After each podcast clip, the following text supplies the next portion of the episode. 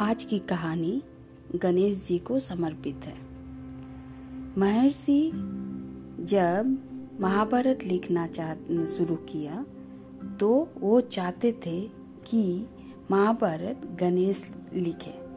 गणेश जी के पास महर्षि गए और बोले कि महाभारत आपको लिखना है। गणेश जी तैयार हो गए। महर्षि श्लोक बोलते गए और भगवान गणेश उसे लिखते गए। बिना रुके, जब तक महाभारत ना खत्म हो जाए।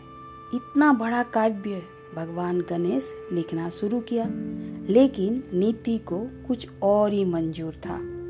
महाभारत लिखते लिखते उनका कलम टूट गया और भगवान गणेश अपना एक दांत तोड़कर कलम बनाकर लिखने लगे।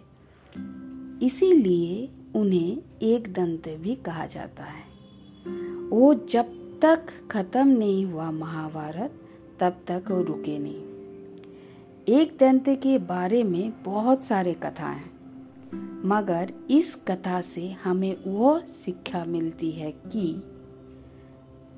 अगर हम कोई काम हाथ में लेते हैं तो तब तक नहीं रुकना चाहिए। जब तक वह खत्म ना हो जाए, चाहे उसमें कितनी भी मुश्किलें आ जाए। इसीलिए गणेश भगवान को प्रथम पूज्य भी कहा जाता है। धन्यवाद।